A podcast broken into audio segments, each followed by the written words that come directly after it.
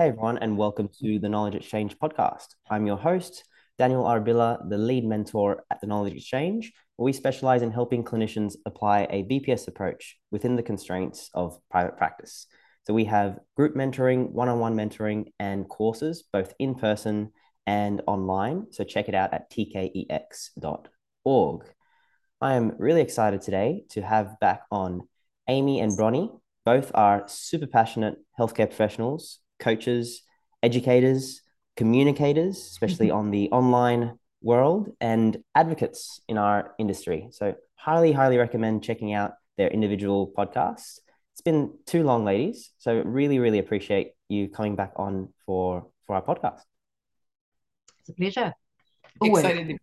We've got a, a huge list of of topics, and I'm like itching to start. But um, if if we were to to begin with within healthcare uh, a paternalistic approach. I think the term gets thrown around here and there, um, but maybe if we start off with with how it influences our, our practice, what what it is, um, and what clinicians should really know. Um, I'm very aware and acknowledging that I'm speaking as a, a person in a man's body, and I probably don't experience as much as as women do in terms of for not not only patients but clinicians. How does a paternalistic approach impact healthcare, especially for those living with mm. pain? And Bronnie, Amy, Amy this is a free flowing conversation.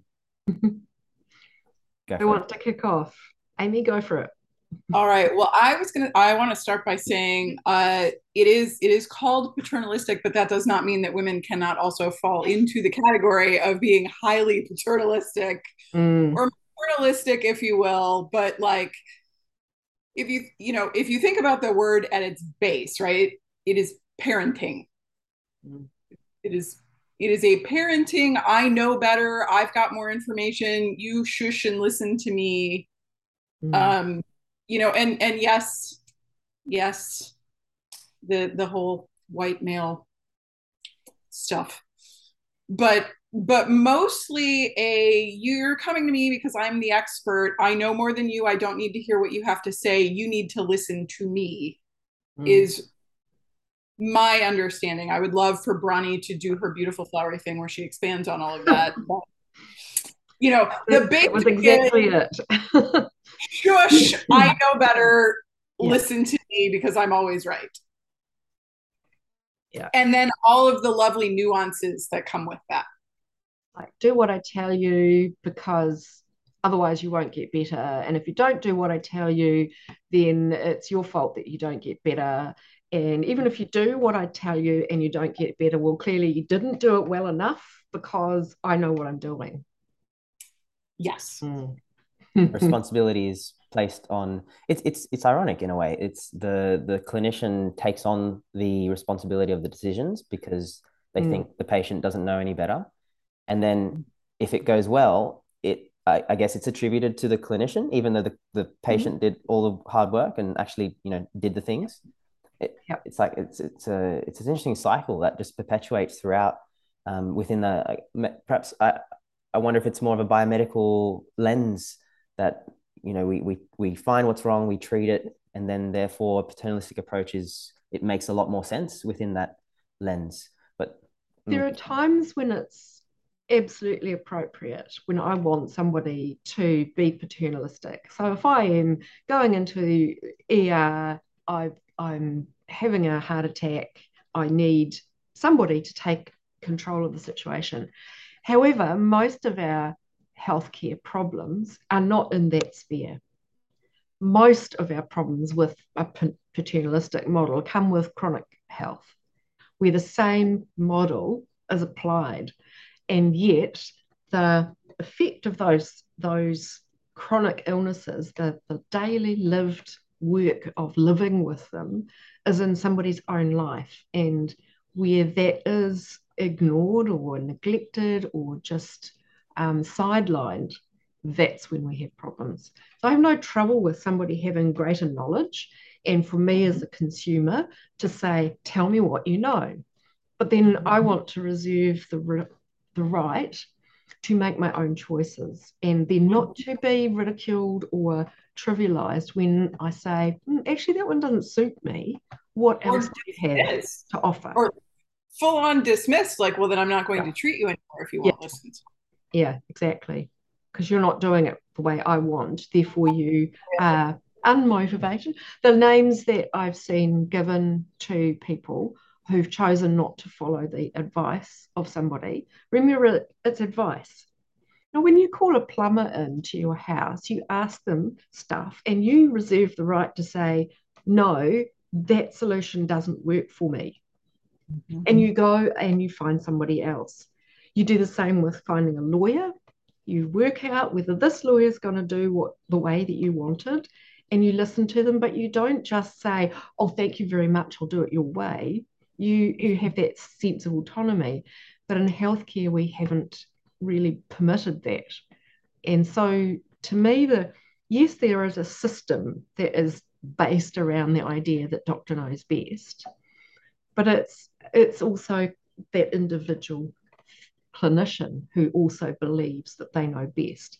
And it kind of yeah, we can say it's just a biomedical lens, but I don't think it is just doctors.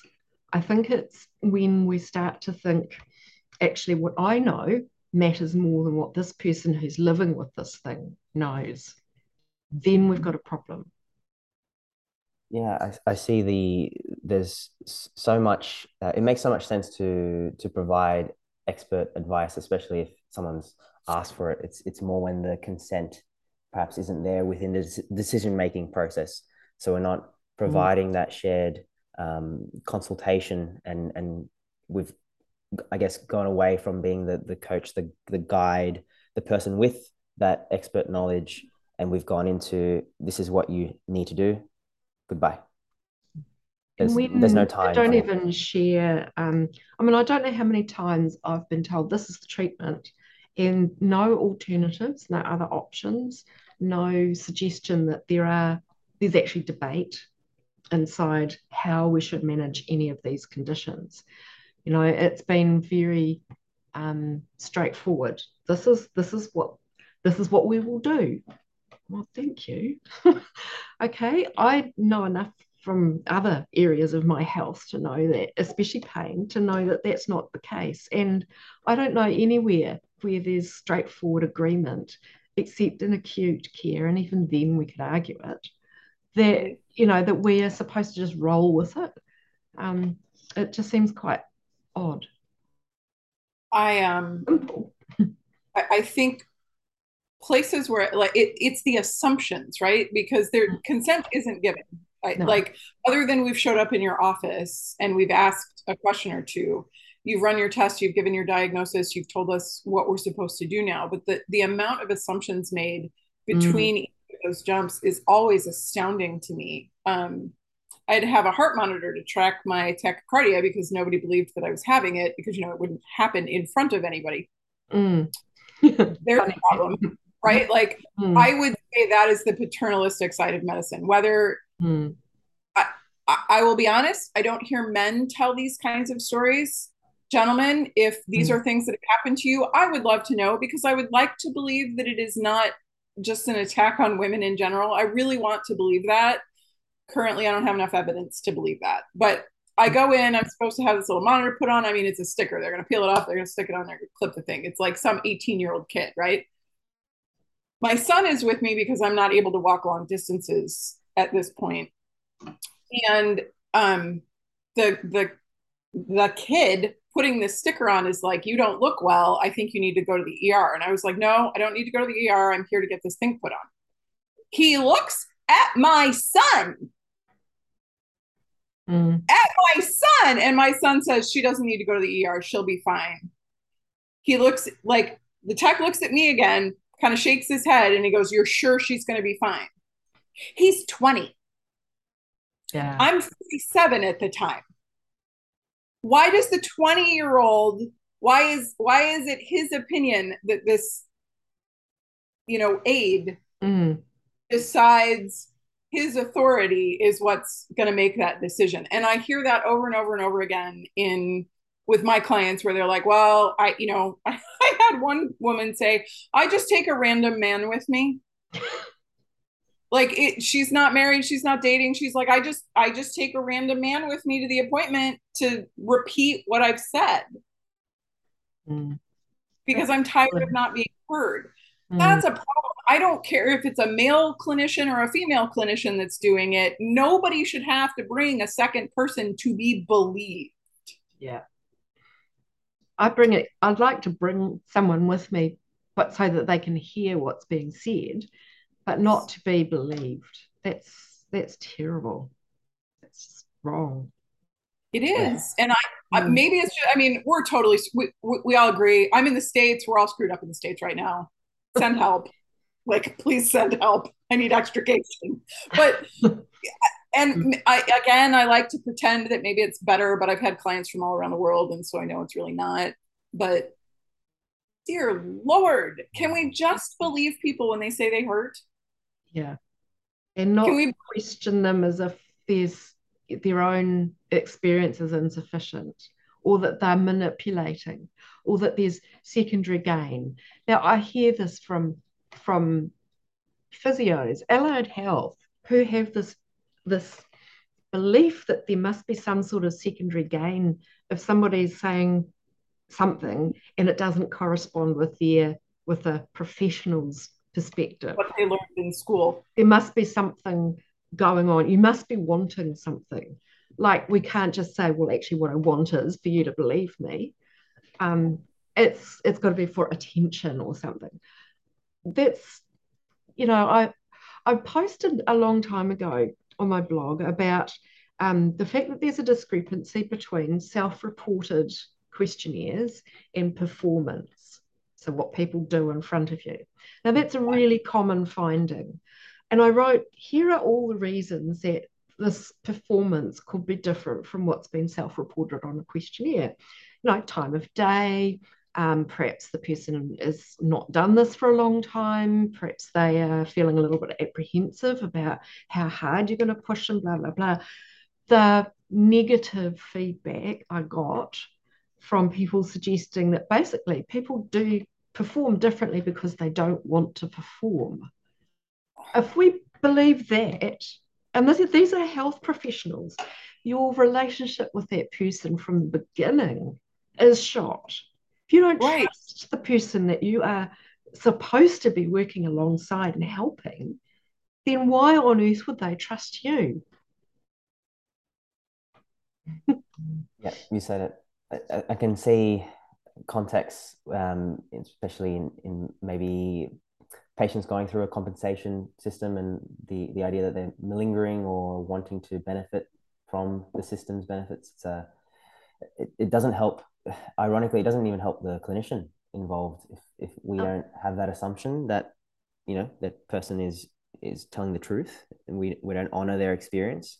That's more than likely going to contribute to them staying in that yep. persisting state, right? It's a, I think that's first you know, and foremost helpful to, to just assume that, you know, just believe them, just validate. Just believe them. Well, and you know, in in those systems, right? When you're in those systems, you're in the work comp system or you're in some kind of like assessment, you're being assessed, whether it be by your friends, your professionals, whatever. Like I made a post not not too long ago that was like, please stop asking me if I'm better yet.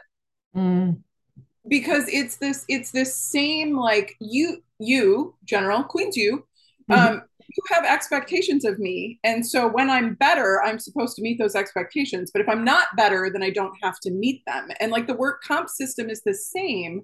So mm. as as the, the sick person or the hurt person you have to fight to not be normal.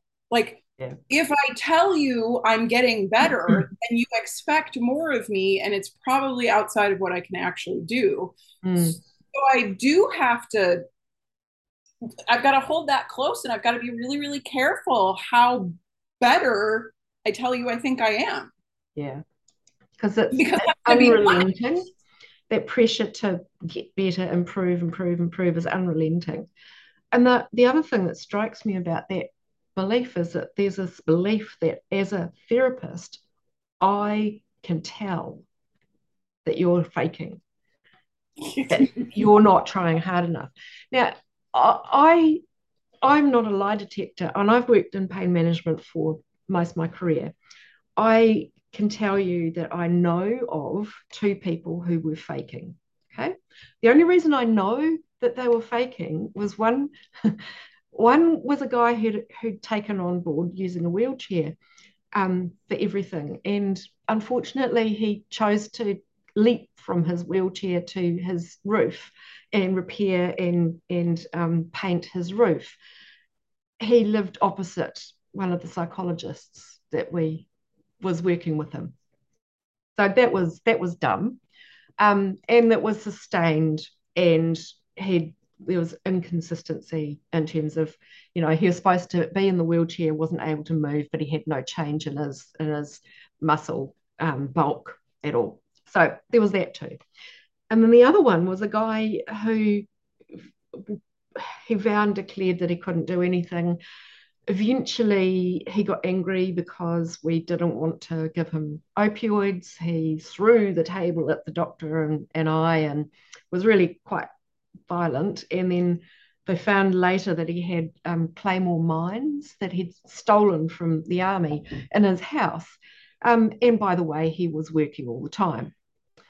Those are the only two. And I've done, I've seen thousands of people. And I would the very first place I want to start from is this belief that this person is doing the very best because that is what I see. If I start to doubt the person's word and I think that this person's just faking it or something, where do I start to build trust again? Isn't it better to say, hey, it looks like you're really struggling and help that person find a way through, even if they are faking because that way at least I'm taking the most generous option and they will get better. But as soon as they start saying, I don't trust you, you've lost it. You're not going to get that person's um, sense of trusting you back ever. So why would you do that? Absolutely. It's um it, it, and it's interesting it, there's I'm just thinking of ways to uh, approach this in a in a clinical context where if there is, say, a, a case manager or other stakeholders continually asking the person if they're better or not, mm. I think letting the person know about the communication, you know, involving them in what you are saying because they're the person in the center. So yep. I, I would feel like um, I was, I know the, the Hawthorne effect, I'm being observed, I'm being judged. If, you know, my clinician, if I had persisting pain, if my clinician was talking to someone behind my back, I would be a bit suspicious myself and be a bit guarded and maybe not, mm.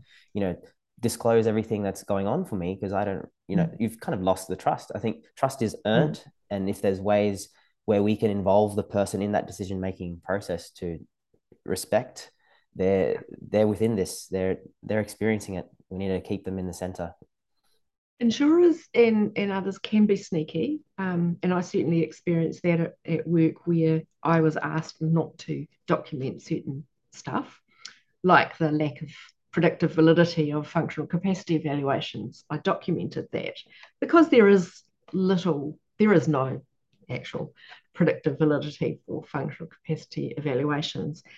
And I told the person this, and I said, This is what I'm going to say. Let us work it down. We'll do it together. And this is where we go.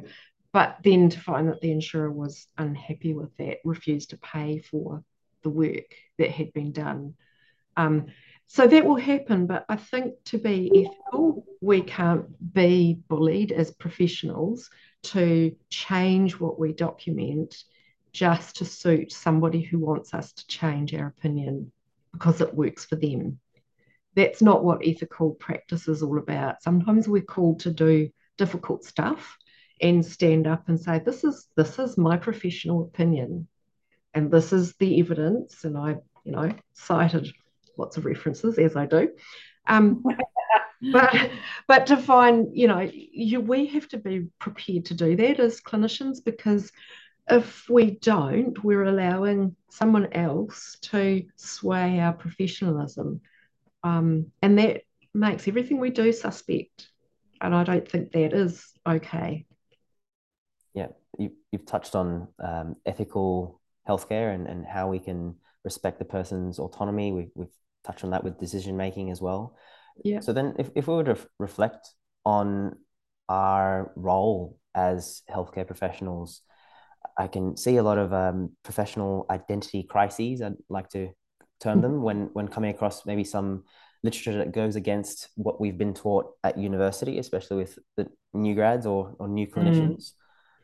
What what might be some some helpful suggestions, maybe even reflecting on on our own journeys um, with who we are, what what is our role, um, what kind of frameworks and stances come to mind when communicating this to to newer clinicians?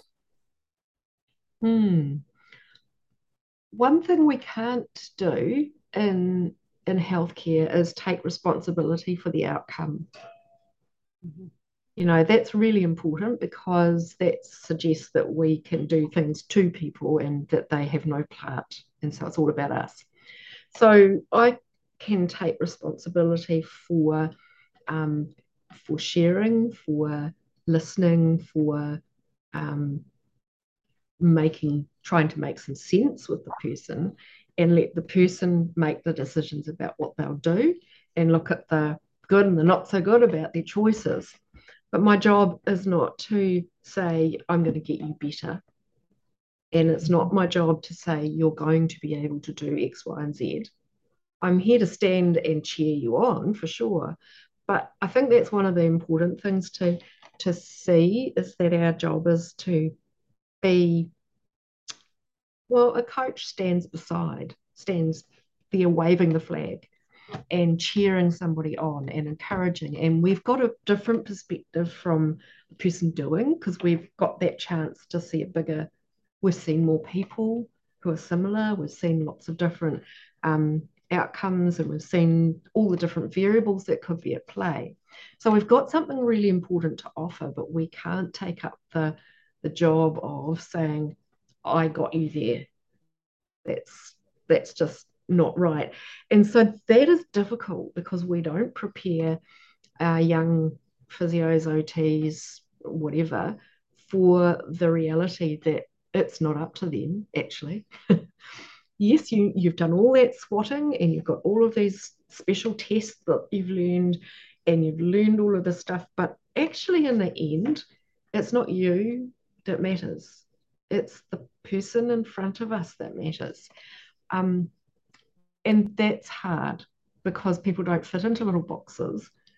And I don't think we train people up to recognize that if a person doesn't fit into a box, and most people don't, then how could we expect the algorithm that we follow to work for them?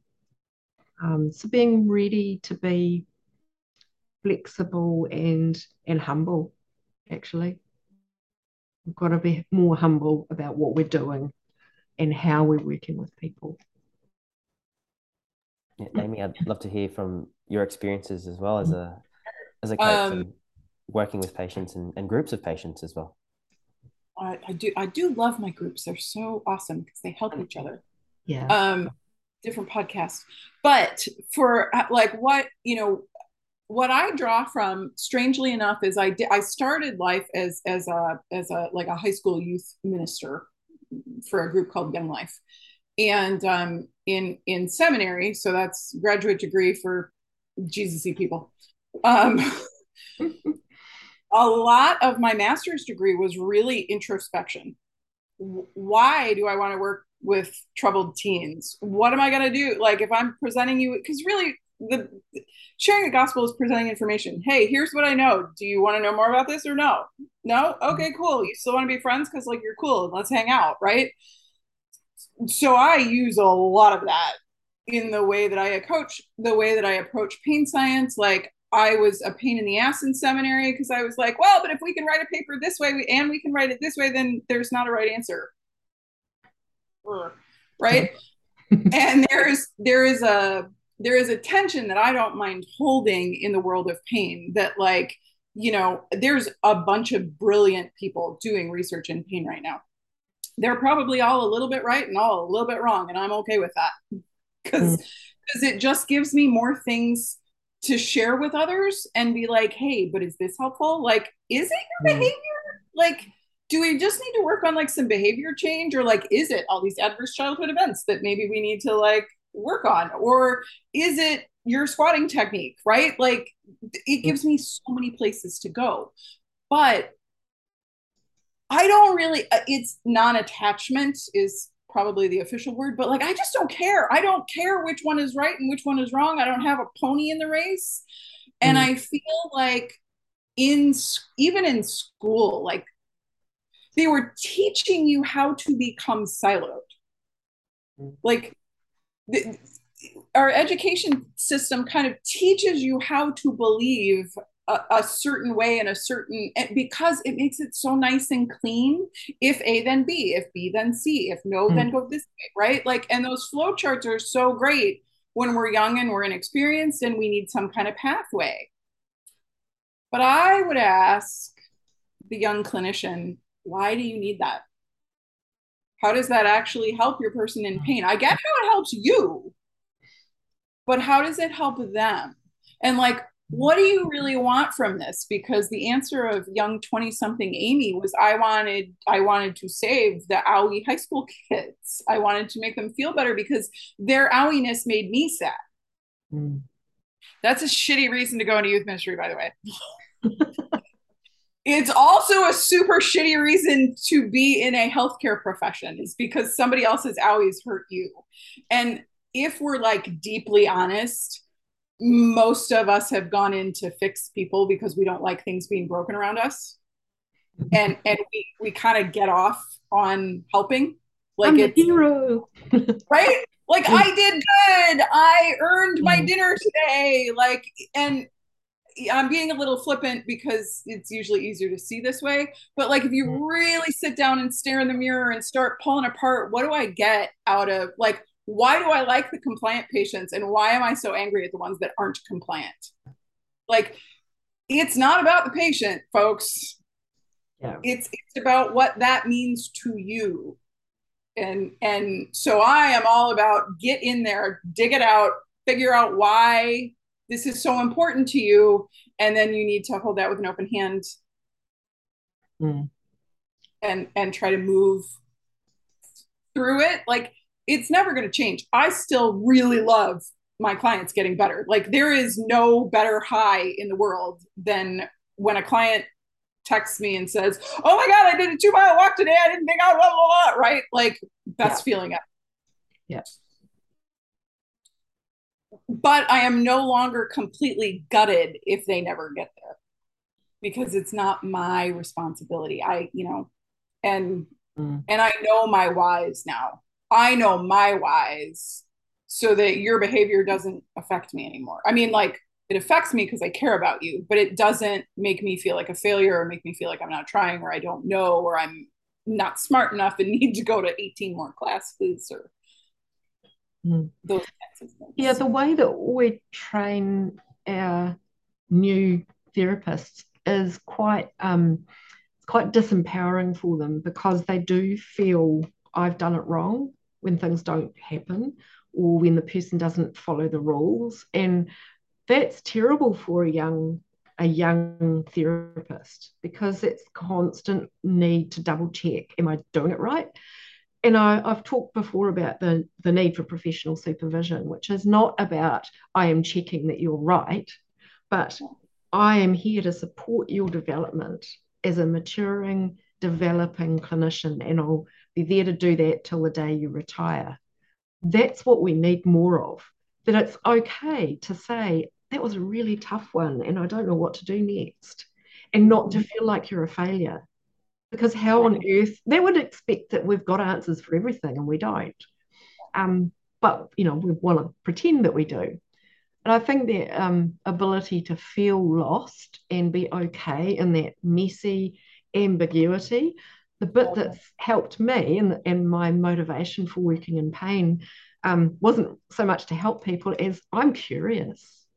This is the most fascinating part of healthcare to be involved in is trying to figure out what's going on and to work with somebody to help them discover which bits are, are working for them. So curiosity drives me in in my work and compassion because here's somebody who's not doing what they really want to do, what matters in their own life. But to give somebody, to give a, a new clinician this idea that you've got to know it perfectly and you've got to stay like that. And and if it goes wrong, it's your fault. Is it's the most terrible thing that we do to young therapists, especially when we don't then put them into um, fostering really good relationships with supervisors who can say, Hey, I care about you. And yeah, that last session was really hard for you. I know. Let's have a look at what went on for you and care about the clinician, for goodness sake.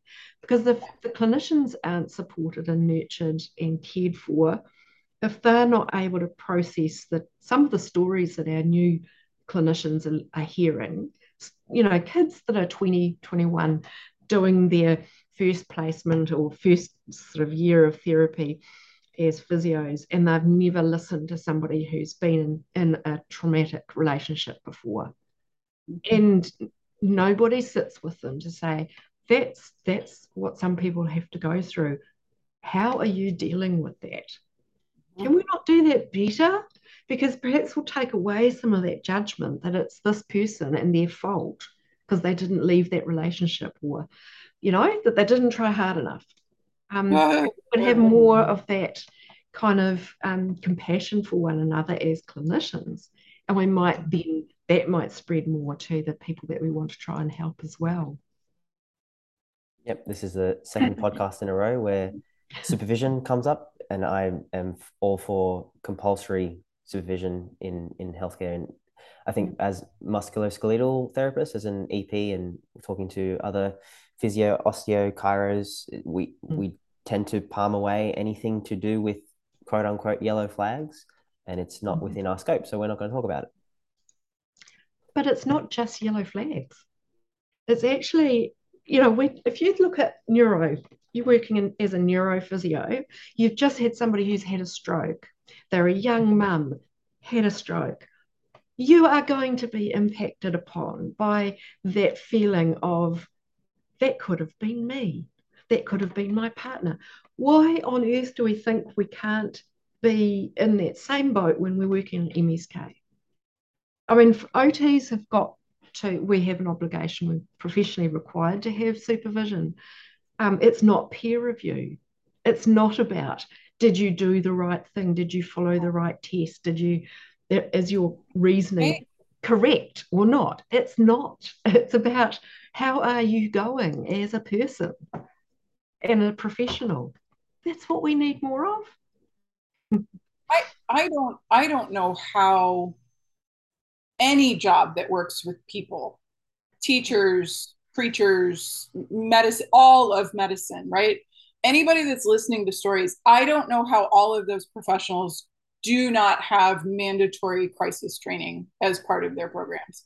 How how are we not taught what to do when somebody's telling a story of domestic violence, of neglect, of childhood assault, of you know not having enough food, not cutting. I mean that cutting was huge for a long time. And patients come in and like i'm like okay, you know and uh, my bosses had no idea what to do because they didn't they were unaware. They were just they were just entirely unaware. And again i you know go back to my crazy youth ministry days where i'm like we had to be you know we we had to be prepared for suicide for cutting for mm. disordered eating for domestic you know parent to child violence in in that situation or or relational violence in our in our teens you know like in our high school kids. Yeah. How do we not and i don't know about you all but i have the i have the light up sign on my face that says tell me your horror stories in line at walmart. Mm. you know yeah. I don't i don't understand from my perspective, like how that is not mandatory for every healthcare professional to have some kind of training that says, Dear Lord Jesus, please go get yourself a counselor because you're going to need one because you work with people and we're all broken. Yeah. And it's okay and not shameful. And actually, it's a sign of strength and maturity. Yes. Uh, and you're going to be affected by the stories of other people. Yeah. Like you're going to care about these people and they're going to tell you these you know these atrocities mm. and it's going to affect you and that is normal and okay there's nothing wrong with you you didn't fail you didn't get too close you like you're, you're not messing yeah. up yeah. you're human yeah it's it helps to reduce our tendency to shut off and it also helps to reduce the tendency to think that's the other. Yes. So one of the things that bothers me is that so i'm going to pick on physios because i can but it's not immune i'm not immune it's not just physio. But so we get we give people a, a home exercise program right? But we've forgotten to find out what else this person has going on in their life apart from their rehab. They're also dealing with an insurer. They're probably also trying to deal with the fact they've got a teenage kid that's acting up. Um, yes, they sprain their ankle and it's pretty painful, but actually, they've always had a bit of a chaotic day. And we want them to fit this other thing in while they're still doing everyday life. And, you know, and then we say they're not motivated. You know, at what point do we have the arrogance to believe that this person should prioritize these really boring exercises because well, I mean, right, if right. they want to get better. Oh, exactly. I mean, because clearly they don't want to get better, or they yeah. would. Yeah. Yeah. I remember when I had my my um, concussion, and I was about oh, because I had it for nearly two years, and it was about a year and a half into, well, year into it, I think. And I had a teenage kid, and I was trying to explain to my partner why I couldn't go to the grocery store because it was just too overwhelming. And he was also trying to deal with a shitty work environment, and it just got overwhelming. And, you know, I was supposed to put my rehab above my teenage daughter acting out and my partner having a horrible time. And I was supposed to then prioritize going back to work. Um, sorry, but actually, no. and that's what we forget in our, the lives of our clients that they we might be seeing them for this one MSK problem, this pain problem. But I bet you they've got other stuff going on because we do. And we're right. not I don't think we're weird. Well, maybe we are. we're still maniacs, but you know, we've got stuff that we do too. And yet we expect people just to drop their life and plonk our stuff down in the middle of it and make that the priority. And then wonder why that person hasn't and then blame them. I mean, how how to demoralize somebody and, it is not necessarily something that the clinicians are doing deliberately. It is simply that we have not helped those clinicians stop and listen and think a little bit. And if you look at who gets to become a health professional, let's just look at the backgrounds of the people who become health professionals. Brainy, generally middle class, generally had a nice lifestyle, being probably quite sporty or athletic, organized. They've not had to deal with all the stuff that many of our clients do. And we haven't taken the time to get those kids, I'm thinking kids, and pick them up and put them into the context of some of our clients' lives. What if we took them down to the bus exchange and got them just to sit and watch these these teenage kids who haven't got a place to go to, haven't got a home, you know, that feels safe, and they haven't got any money. And so they make it make fun playing in the bus exchange because it's the safest place for them to be. Maybe we need to expose kids to that. Maybe we need to take them to, you know, the the Pacifica family where they've got 15 people living in the house and they're all sleeping in the lounge because that's what we do because it's a whānau. It's a place where everybody goes. So they can learn that what we've experienced as you know white middle class people is not the norm. Because maybe that would give a little bit more compassion to the people that we work with. There's so much. yeah, no absolutely. There's there's there's a huge gap I think uh, we're touching on a, some of the systemic, uh, maybe um, structural social justice uh, mm. issues that do absolutely get in the way and, and aren't really talked about as much. I guess um, growing up in a context where we don't really want to talk about politics or talk about you know socioeconomic status or even the thought of finances in, in private practice is often talked about and we don't really recognize the wider context in which this conversation should be had. We're kind of mm. siloing mm. out other populations and not realizing who is being left out as as healthcare in general is is changing and shifting. Yeah, so, uh, they talked about the the use of increasing digital interactions, but let's just think about what that means for someone like my mum, who's 81, who really can't figure out how to use this smartphone and whose hands are really meshed with with arthritis. So she can't touch the the touch things and it's really frustrating. Or my brother-in-law who's got intellectual disability he can't read and now he cannot actually talk to somebody in the government department that's supposed to be helping him because it's all digital and online. Now we we think that you know let's put digital healthcare it'll make it accessible. You um, also need a stable internet connection absolutely. And a place to live and a, you can do that. Right? And a and a and a quiet you know a relatively quiet you can't you can't, mm. you can't have a, a health consultation at starbucks. Yeah exactly. I, mean, I, guess you could but i don't know anybody that would right? Mm. and yet that's and, what lots of our people probably need to do because they don't right. have a phone. You know they haven't got the data on their phones. Um, we, we do kind of shape our healthcare around the middle class. And when we look at the biggest predictors of health outcomes, it's ethnicity, socioeconomic status, gender, race, if you like, educational status. So, and, and whether you're living in a rural environment or not. So, if you haven't got a vehicle and you can't travel someplace, um, if you're on the east coast of the North Island of um, north of Gisborne, where I grew up, where you don't have doctors because this is your five hours drive from Gisborne. You've got some nurses, but mainly you've got Māori healthcare workers.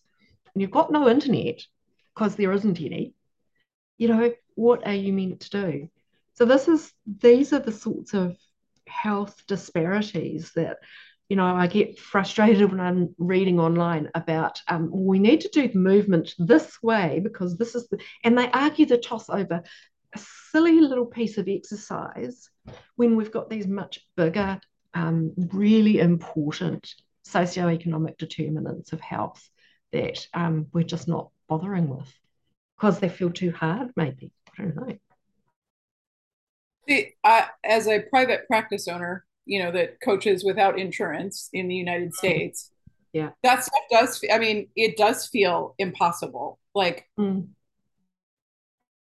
Because I have to make my living, like I, I've got to, I've got to eat, and I like I, I, I promise I am not, I am, I am not rolling in the cash, right? but, but I have to charge so that I can survive. Mm. And um, and I I thought, you know, Bronnie, I've thought a lot about this, and I'm like, okay, I mm. can give freely in that Facebook group, the the chronic pain Facebook group, and and I do, and I encourage people like, look, I got over a hundred blog posts. Go read them. I've got mm. a four hour free class on pain. Like, there are things we can do as clinicians. Web, you know, I, if you have an employer, I'm sorry, go ask them. Make a petition. Make it make like make some noise. Seriously people yeah. need access to information. Yeah. And information is where it starts right? Like mm if if we start with things that are cringe-worthy to the three of us like you know pain doesn't always mean damage. It's a which, powerful thing and it needs to be heard. Right but can, can we can we utilize social media can we utilize the, the public library and go give a you know the local community college I, do you guys have community colleges is that yeah Okay. Can, can we give a free presentation once a month, once a quarter, once a whatever? Mm. That's just free to the public. And we're just donating our time because we recognize all of those determinants that Bronnie just talked about. Yeah. And I recognize even in saying, you know, going down to the community college, like we're still missing those, we're still missing people on mm. that list. Yeah but it's going to take us the healthcare professionals saying hey this is important this is important information that needs to get to the masses because let's be real they're not going to get it on tv they're not going to get it from their primary care. Like I, well, you know if you're on medicaid in the states good luck finding a doc. Mm. yeah. Uh, you working know. within the the constraints I guess of of you know we need to have a sustainable business and we can't just give away everything for free but at the same time we can still help people. We can still provide a lot and maybe there is a, a space for us to be educators for to us to translate some of the information into the language of the communities and the people mm. that we want to help who even if they do come across the information they might not perhaps understand it or might not have the background and we speak very much from a privileged high health literacy position mm. and that brings a lot of, of potential for us and opportunity to to translate be the translator for for mm. communities mm. out there yeah i mean my niche has been to make information that's locked up in journals available to clinicians who can't access those because i'm a geek and i enjoy it. And and then more recently to kind of um, editorialize a bit more. And and I think that that the internet has been oh people describe it as being terrible, but actually it's been really really good in many ways. We have got a lot more information out.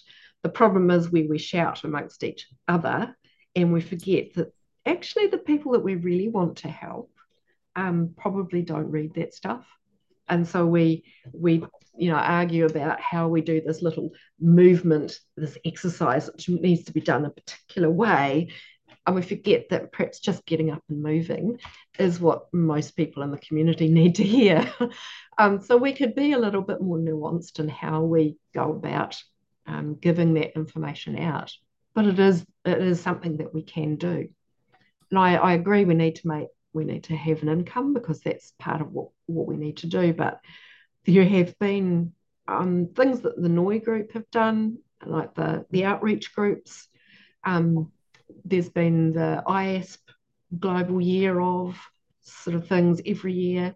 So it is, it is, uh, there are ways to make it happen. It's the will to to do that, I think. Um, and I on a I think on a tiny scale, when you see clinicians trying to create memes posts for the chronic pain community, for people in pain, mm. like it's 10 words on a picture. It's yeah. not the full story. They yeah. maybe know more, maybe they don't. Like, how about we just say, Yay, you did it, you tried.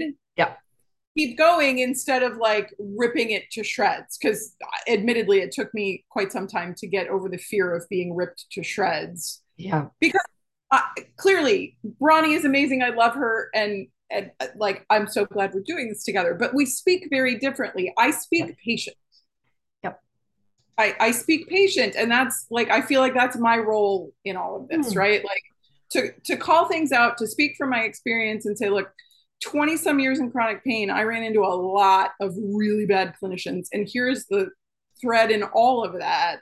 Mm. And I ran like two good ones. Mm. That is there is disparity there. And even the good ones didn't have accurate information, they just listened. Like they were still biomedically incorrect. like mm. medical information was still wrong but they were kind and they listened. Yeah. And so none of us are going to get it right. So just because somebody posts something that isn't up to your snuff doesn't mean it's not helping reach people that know nothing. Exactly. Yeah. And, and we, we have to encourage that as a whole. Mm. I agree. It comes back to it's not about you. Yeah. that humility yeah. that we talked about at the start and how important that is. I think this is a bloody amazing conversation. I think I just need to point that out at the moment. And if if we were to maybe provide some helpful starting points, I see this kind of framework and lens as so different to the common discussions that we see maybe in social media groups. Um, and understandably so, we're not really taught this kind of bigger, zoomed out perspective. Um, where we've mentioned supervision, where else, what would be helpful to start for, for clinicians that are listening and, and starting to piece together pieces of the puzzle, maybe in their own experience of where they might be able to, to change, where they might be able to um, help out communities, where we can appreciate the person's experience within their wider context and maybe go away from just the specifics of particular treatments and exercise selection and zoom out into what actually probably matters a lot more to people we're helping. Where, what are some helpful ways for clinicians to to start along this journey? I actually, I'm going to suggest something radical. I suggest that it wouldn't be a bad thing for um, for clinicians to jump into some of the patient groups and just listen. That's exactly what I was going to say do not enter the, the debate. Do not add anything. Just listen. Because that's where we hear the heartbreaking stories of people saying, Look, I've been on this medication, it feels terrible. Now my doctor wants to take me off it. I don't know what to do.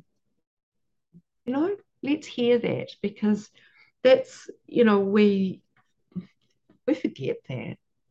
Um and, well, and you know, yeah, go, go. I was going to say, I have said over and over and over every time I'm asked this question, that's the answer that I give. Go into the patient mm. group, keep your mouth shut, keep your hands off the keyboards. They don't need to hear from you. Um, and they're going to attack you, quite honestly. So just, I mean, like, save yourself the trouble, just don't. Mm. Um, but patients will say things to other patients, or people in pain will say things to other people in pain that they will never, ever, ever, ever, ever, ever tell you mm. because you as much as they love you, they need you. They mm. need you to keep helping because whatever you're doing, if they're coming back, they believe on some level that it's helping, right? But the real honest stuff that happens person to person yeah. in those groups, and you hear like and you will hear things that will upset you. I cannot tell you the number of times I have heard, and then they started telling me pain was in my brain and I'm never going back. And you want to defend that PT. Stop. Clearly, they did not have permission to mm. try to correct this person's thoughts, right? Like, they, there was no consent there. So this person has every right to be completely pissed off that mm. 20 years of what they knew was being told they were wrong. Yeah. yeah. At that point, you're just like every other doctor they've seen. They don't need that. So, no, clinician, you are not wrong. You are right. They need to hear this, but not like that. And so then you get to see how you know you think you're you, you think you've had this great experience as the clinician and and you you know mm. all you think all these light bulbs went off but then you hear what they really say outside the office and um, an interesting phenomenon to look into is is called politeness language and mm. as clinicians we need to understand that we are absolutely ripe to have politeness language thrown at us because we are needed by the person we're mm. serving and it doesn't matter how equitous you think the relationship is your client will always see you as the superior and therefore mm. generally will want to please you and say things that they think you want to hear. The other thing I think that we can learn from being on those in those forums is just how much common sense good shit goes on. There is advice that really is bang on. And one of the things that I love about groups like you, Amy, I just I love group work because people will challenge one another far, mm-hmm. far more vigorously than I can.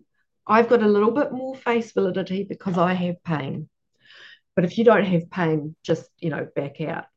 But if you're sitting on one of these forums and you listen to them pushing each other and giving each other clues and figuring stuff out, you know, we dismiss that. We often don't even recognize that people have brought their strengths with them to the consultation to, with us because we never even asked them what was working. We just assumed that what this person was doing was not working. That's why they're seeing us. How rude. Um, you know, this whole idea of booming and busting, we see this as a really bad thing. Did you ever think that to be able to push through when you're really, when you really want something, that's a strength. And then if mm. you could just plan to have a break, then that actually would work. Mm-hmm. Why on earth do we think that that's a really bad thing? And no, what you have to do is this paced approach, and you're going to do it my way. Well, and that they do it over and over. Like yeah. the resilience involved in that. Like you yeah. did it and it turned out miserably and you did it again. Yep. Like that that's resilience. Like that's the belief that I can do this thing. Yeah. And we just as health professionals, we're just so often totally oblivious to the fact that the people that we're working with have got stuff figured out I am I'm always in awe of the people that I've worked with that they've managed to turn up when they're really sore. They've made it priority. They've made this little space in their busy day when they don't have much energy and they're finding it hard to think and plan and they've managed to come and see me. Wow. When do we give that kind of credit to people and use that as a strength? So, you know, we can flip our narrative of this poor, vulnerable patient. Let's flip it over and recognize that people come with strengths. Sometimes it's um, strengths that need to be tempered a bit because it isn't working. But that's not our job to judge that. Let's help that person figure that out. So, one of the things I, I use a lot of is this motivational interview and what's good about this approach and what's not so good about it what would be good about making a change and what would be not so good. Not because I want to judge it, but because I want the person to reflect on what it's like in their life. Ultimately, I want people to have a repertoire of things that they can pick and choose from. So they've got lots of variability in how they can go about living their own life. Because ultimately, it's not my life. Yeah, well, and, and it's, not, it's not our values either. Like it's not our values, mm, right? Mm, exactly. The way I spend money is going to be different from the way Daniel spends money, and the way that I spend my time is going to be different from the way Bronnie spends her time. Mm. And I want my life back. My life, the things that are important to me. Like I, mm. I'm sure. I mean, Bronnie's got a lovely backyard. I would like to spend time in it. I just, you know, I'm a little far away, but you know it's not Bronnie's values and ethics and morals and things that are important to her that she's trying to get me back to. Mm. And oftentimes, those are a lot of the conversations I hear that I, I am unable to participate in because I get angry. Yeah, I do too. You know, we we force people who've never enjoyed exercise ever, and we force them to think that they have to go to a gym when they'd probably be far better off walking the dog down to the park and chucking a frisbee for them. And I I just think we we've got to step beyond. So evidence-based practice is a really, really good thing. But what it forgets is this is an artificial environment. And inside evidence-based practice is the clinician's experience and the person's values and preferences. So what we've decided is we will give them exercises because that's what the evidence says, but we forgot their preferences. And we've forgotten our own experience of failing to get somebody to do their home-based exercises. Everybody knows that adherence to home-based exercises is atrocious. And yet, what do people get given? I mean, let's do something a bit more fun, a bit more related to that person. Three sets of 10. Oh, yeah. I mean, if that is somebody's love and that's what they want to get back to, well, why not? but seriously, it's not everybody's. Um, don't ask my mother to do that because at 81, she's never exercised. She's going to triple A, which is the always makes me laugh. Let's do triple A, which like you would and you're no, we won't go there. But that's what she does. yeah. So she she does her exercises now, but that wasn't something that she'd ever done before. And the reason she goes now is because it's social. So mm-hmm. can't we look beyond the movement and its perfection and into the function of this movement practice that this person prefers? And let's help them do what they want in their life. Sorry, physios.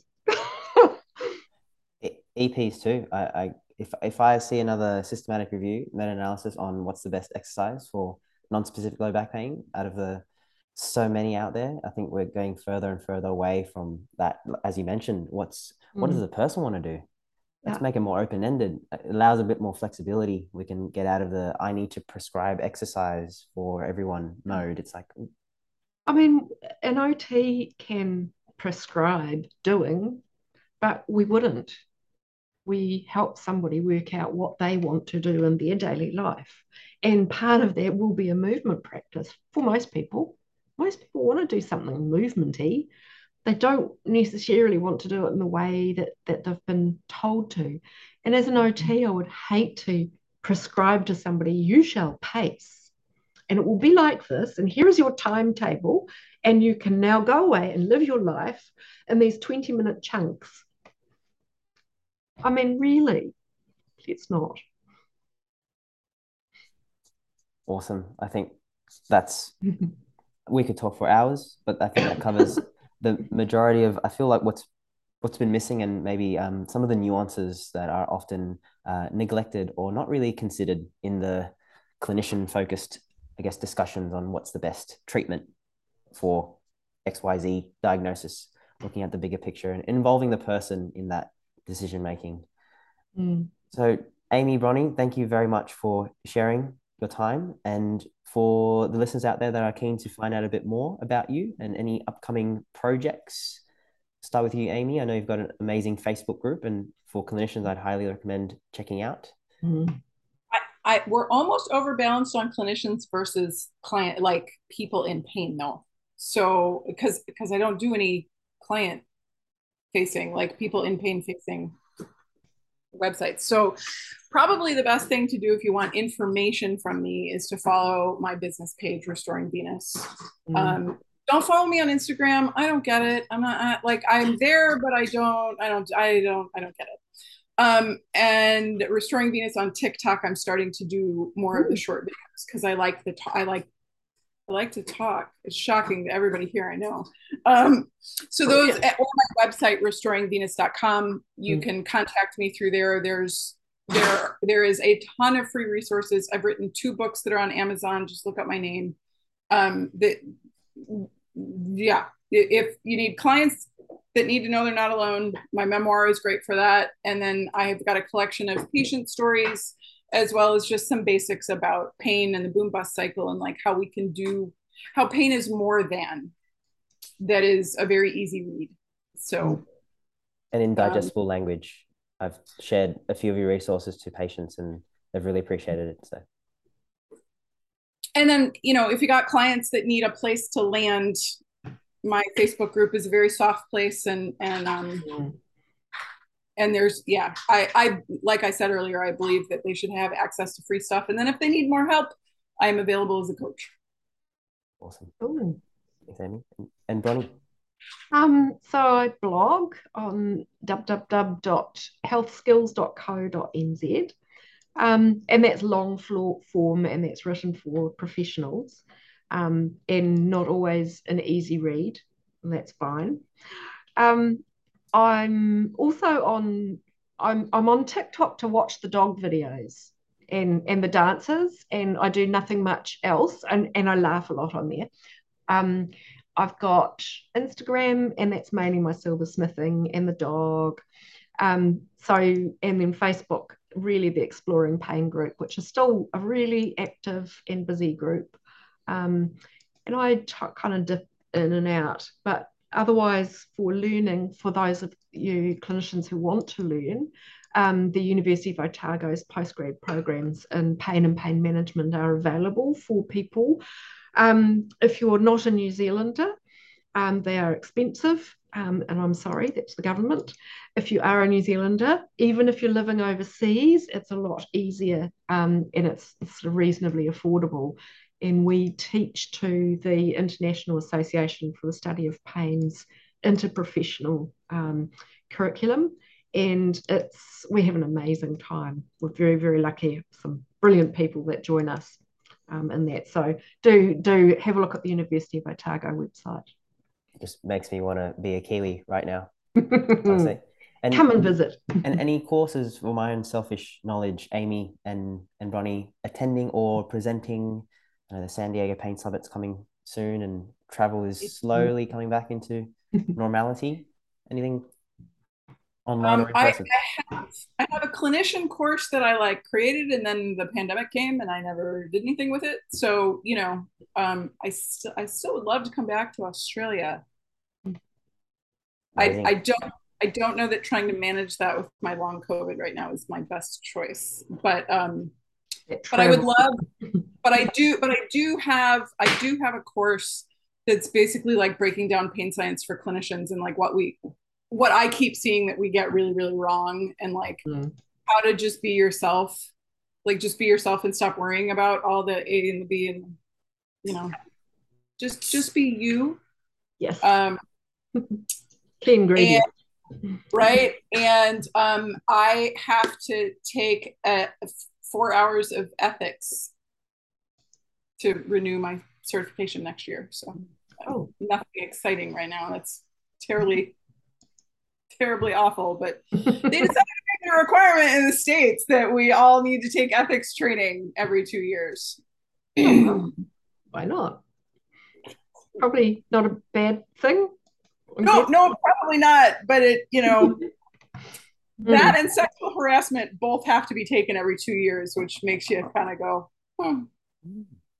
Yeah, weird.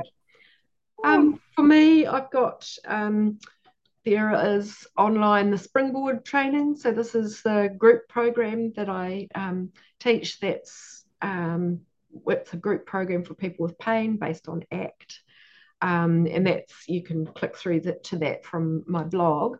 And I'm about to develop the OT um, intro to pain, well, yeah, clinical reasoning for OTs working in pain and pain management. Um, just because we are developing that area a lot. There are a lot of OTs who work in pain management, but probably we haven't had as much education um, professionally as some of us have, some professions have. Mind you, I can say that for our doctors, um, probably OTs get about as much. yeah, we need more. OTs. It's more than nociception anyway. Absolutely ladies, thank you so much for your generosity and and your passion is infectious. You're doing so much hard work and so needed. Thank you both, and until the next time. Yep, thank you.